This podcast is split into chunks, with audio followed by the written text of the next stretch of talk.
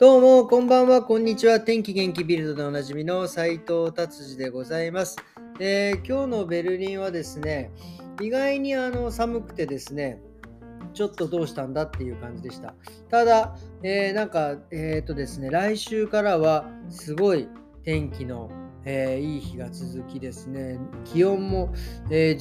最高で18度になる日もあったりするんで、すごく楽しみでございます。はい、じゃあビルド行ってみましょう。なんかビルドですね、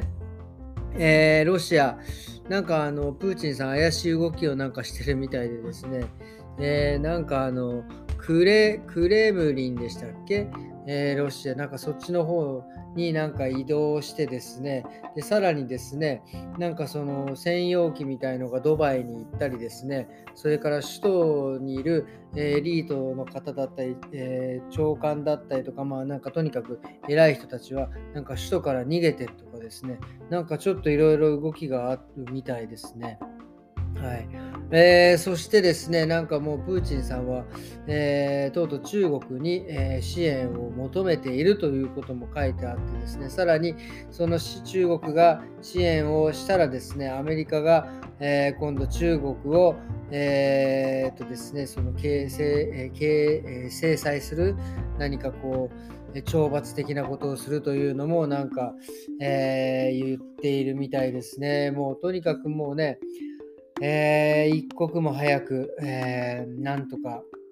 していただきたいです。で、今日もですね、実はそのライプツィヒから、お客様がいらっしゃったんですけどですね、その方今日電車で来て中央駅を通ったらしいんですけど、中央駅、ベルリンの中央駅にはですね、もう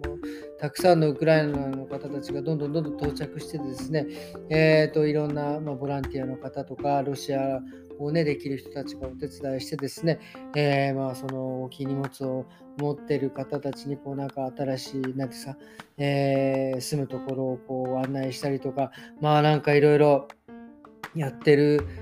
みたいでございます。なのでですね、僕もですね、自分のできることを、やっていきたいと思っております。はい、ということで、とりあえず今日のウクライナ情勢はこういう感じにして、いきたいと思います。じゃあ次行きましょう。次ですね、ドイツのですね、特に大手のディスカウントスーパー、リドルっていうのと、RD っていうのがあるんですけどですね、この2大安いスーパーがですね、結構大きくて、いろんなチェーン店でいろいろ各地にあるんですけど、とうとうね、この大きいスーパーが値上げすると、だいたい400種類400点ぐらいを値上げする対象にしてですね、最大1ユーロまで値上げるっていうことになっております。いや、これはもちろんね、もうだからすごく悪循環になっているんですよね。結局その、戦争などで、もちろんガソリンが高くなります。で、ガソリン代が高くなるとトラックの、その運搬費用にやっぱりお金がかかる。で、さらにですね、値段が上がっていくとですね、今度、今まで買えてたものが買えなくなる、物が余る、でも物が高くてもうこれ多分ね、いろんな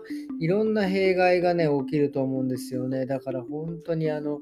うこの戦争が全てですよ。本当に早くやめてもらいたいということです。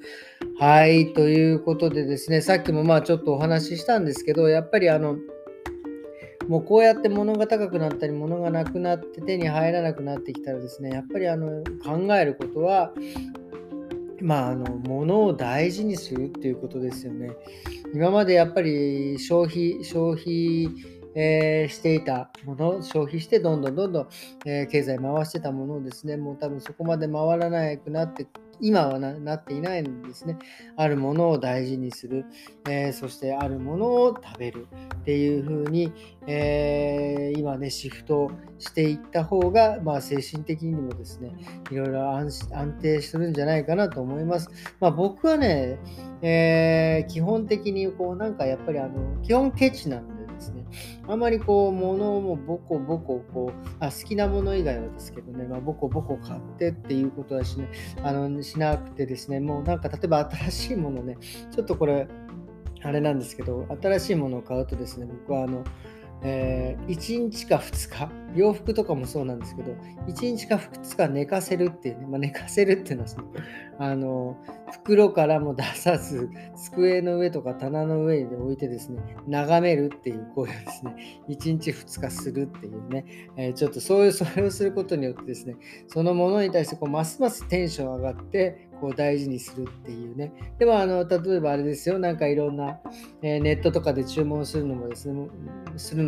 なるだけ早く送ってもらうんですけど、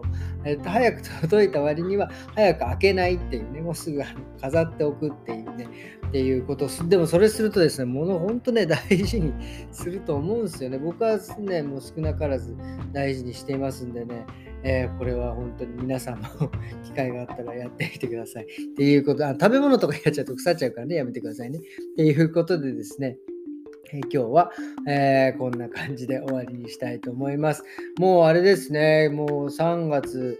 もう中旬下旬にかかりますね。もう週末で、